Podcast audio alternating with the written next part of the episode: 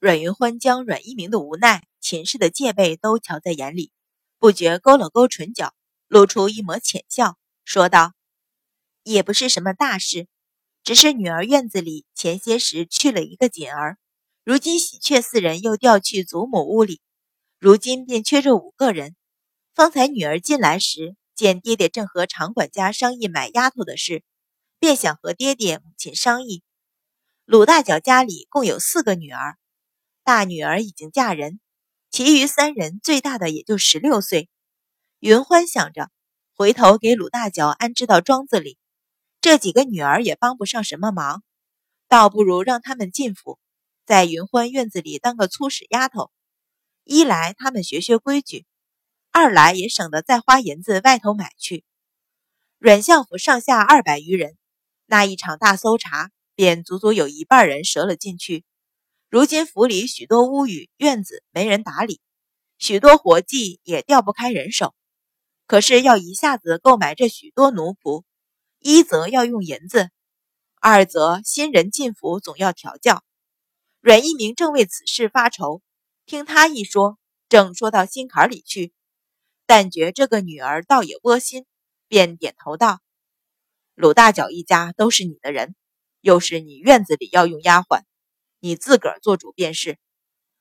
秦氏见阮一鸣并不和他商议，心中微有不悦，转念一想，如今的情形，就是想往阮云欢院子里插人，也很难下手，便点了点头，说道：“那另两个等丫头采买来，再给你添置吧。”阮云欢笑着谢过，又道：“说起采买丫鬟，云欢似乎听说，每年过了秋收。”帝京城里便有一个奴隶大事要开，爹爹与其现在采买，买来的丫鬟不知来历，还要花些心思调教，一时也不能上手做活，倒不如等等。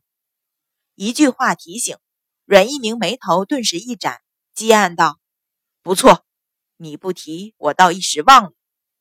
要说这大叶朝的名门世家，那是数不胜数，而说到了辽海邵家。”可是无人不知，无人不晓，邵家便是当今皇太后的娘家。除了世代都有人在朝为官，还管着整个大业朝的官奴官妓。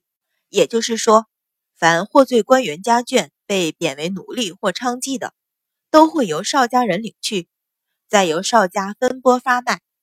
邵家售卖的奴隶，除了出身官家之外，还经过严格的调教。所以这七十年来，几乎所有的官府世家采买奴仆时，邵家卖出的官奴便是首选。官奴与寻常奴隶最大的区别，就是只卖给官宦之家，而且不能赎身。阮云欢所说的奴隶大事，便是每年秋收之后，各大州府固定时间打开的一个奴隶市场。平日虽然也有售卖奴隶的，但也只有奴隶大事的时候，才会有邵家的官奴。如今阮相府中奴仆严重短缺，要想把所有的空缺补上，要买的奴隶不在少数。这花银子还在其次，阮一鸣愁的是这新买来的奴仆并不能马上上手干活，府里岂不是乱套？而若是买的是邵家调教过的官奴，这个问题就迎刃而解。立在阮一鸣身后的管家常青也是大舒了一口气，赞道。早知道大小姐有这么好的主意，小人也不用费这榆木脑袋想破头了。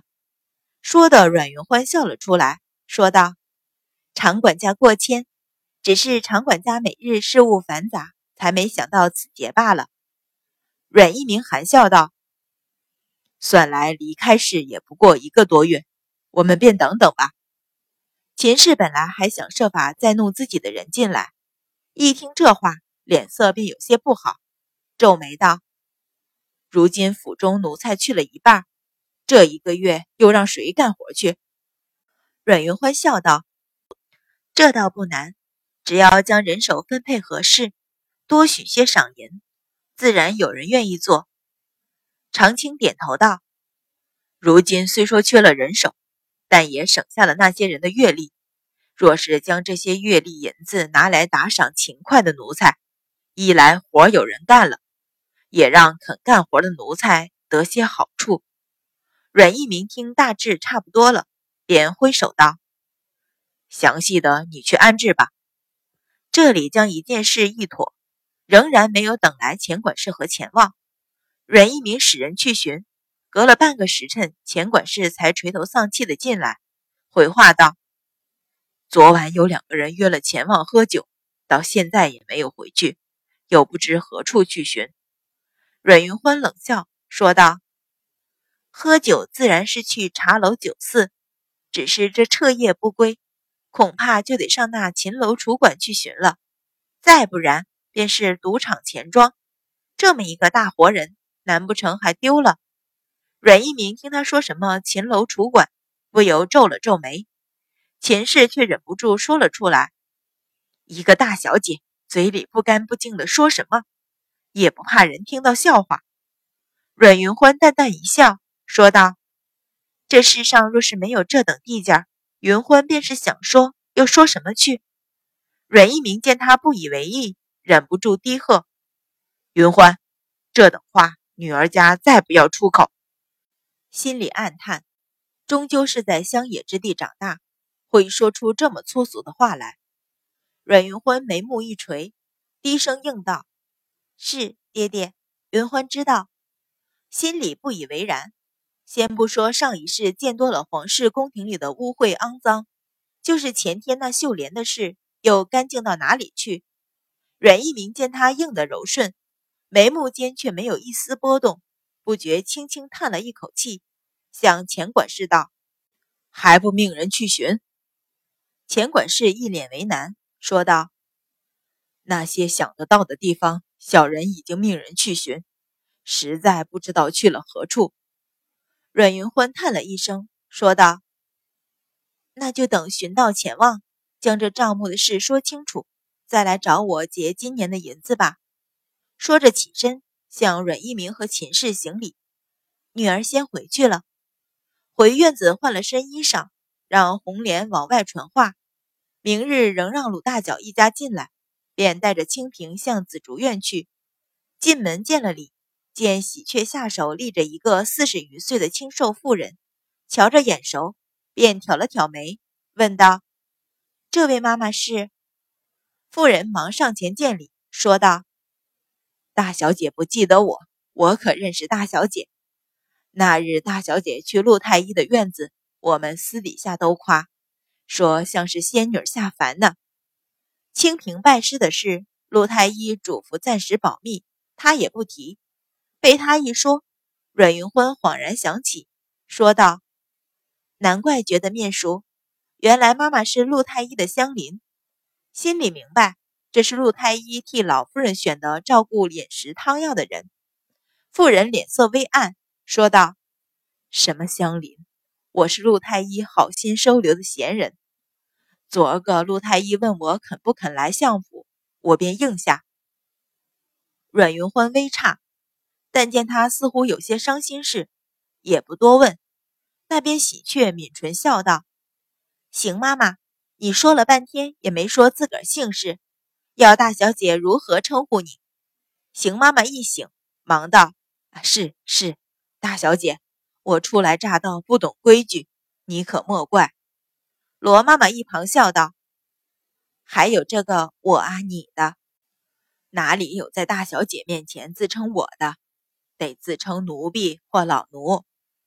邢妈妈忙点头说道：“还得喜鹊姑娘和罗妈妈提点。”阮云欢一怔，问道：“邢妈妈这是？”自称奴婢和老奴，得是卖了身的。邢妈妈自行接口道：“我老奴当家的本是青州山里的药农，四年前一场山火。”将进山采药的丈夫儿子全烧死了，老奴孤身一人投亲，却又遇到山贼，得亏陆太医相救。后来访亲不着，便留在陆太医家中。虽说懂些药理，平日也只帮着弄弄药材。这几年倒是学了些粗浅的医术。陆太医清贫，老奴留在他府上也是个累赘。闻说府上要人。那日又是见过大小姐的，便一道卖身进来，也算老来有个着落。阮云欢听他说完，跟着叹了一回，点头道：“妈妈既来了，安心留下便是。老夫人不是刻薄之人，规矩慢慢学便是。横竖只是这院子里，大家包容一些。既然是陆太医送进来的人，想来药理医术方面，陆太医心里有数，也就不问。”正说着，外边小丫头声音回道：“老爷来了。”阮一鸣挑帘进来，先向老夫人行了礼，起身见屋子里齐齐立着四个丫头，便各自望了一眼，转向阮云欢问道：“这四个丫头便是你屋里过来的？”阮云欢起身给他见了礼，含笑道：“正是。”唤喜鹊四人给他见礼。阮一鸣见四人落落大方，举止有度，竟然比原来在这屋里的秀菊等人强些，便点了点头，笑道：“云欢是个会调教丫头的，回头才买了新的丫头进来，便交了给你调教。”阮云欢微微一笑，说道：“爹爹这话说着玩玩还好，若是当真，这府里还不被云欢闹翻了天？”老夫人也笑，说道。哪里是他调教的好，是他那几个丫头厉害。阮一鸣本来也就只是一说，笑了笑，将话揭开，与老夫人闲话。坐了片刻，秦氏也带着阮云乐过来，见过了礼，阮云乐便一头扑进阮一鸣怀里，扭着身子道：“爹爹，听母亲说，中秋夜我们要进宫饮宴，可是真的？”嗯，阮一鸣点头。垂头见他一张小脸红肿已消，只是脖子上还留着两道抓痕，便道：“这些日子你要做什么衣裳，添什么首饰，和母亲说便是。到时跟着爹爹母亲漂漂亮亮的进宫饮宴去。”阮云乐大喜，忙连连点头，跟着撅了小嘴说道：“本来祖母赏了云乐香珠金步摇，刚好带了进宫，不想却丢了两颗珠子。”这话将老夫人和寝室说的都笑了出来。老夫人摇头道：“你这个年纪却扶不住那样的首饰，还是另寻些轻巧些的好。”阮云乐闷闷应了一声，只是不悦。阮一鸣见阮云欢一旁坐着始终不语，便道：“云欢，你的衣裳首饰缺了什么，要补什么，也尽管让丫头抱过来，一同置办。”秦氏听说这个女儿也要她来置办，心里便有些别扭，抬了抬眼皮向阮云欢瞅了一眼，却抿了抿唇，并没有说什么。阮云欢装作没有瞧见，只是微微一笑，说道：“云欢并不缺什么首饰，衣裳也还有几件簇新的，不用添置。”拿起茶盏要饮，送到嘴边，又停了停，说道：“爹爹。”云欢另有一事要和爹爹商议，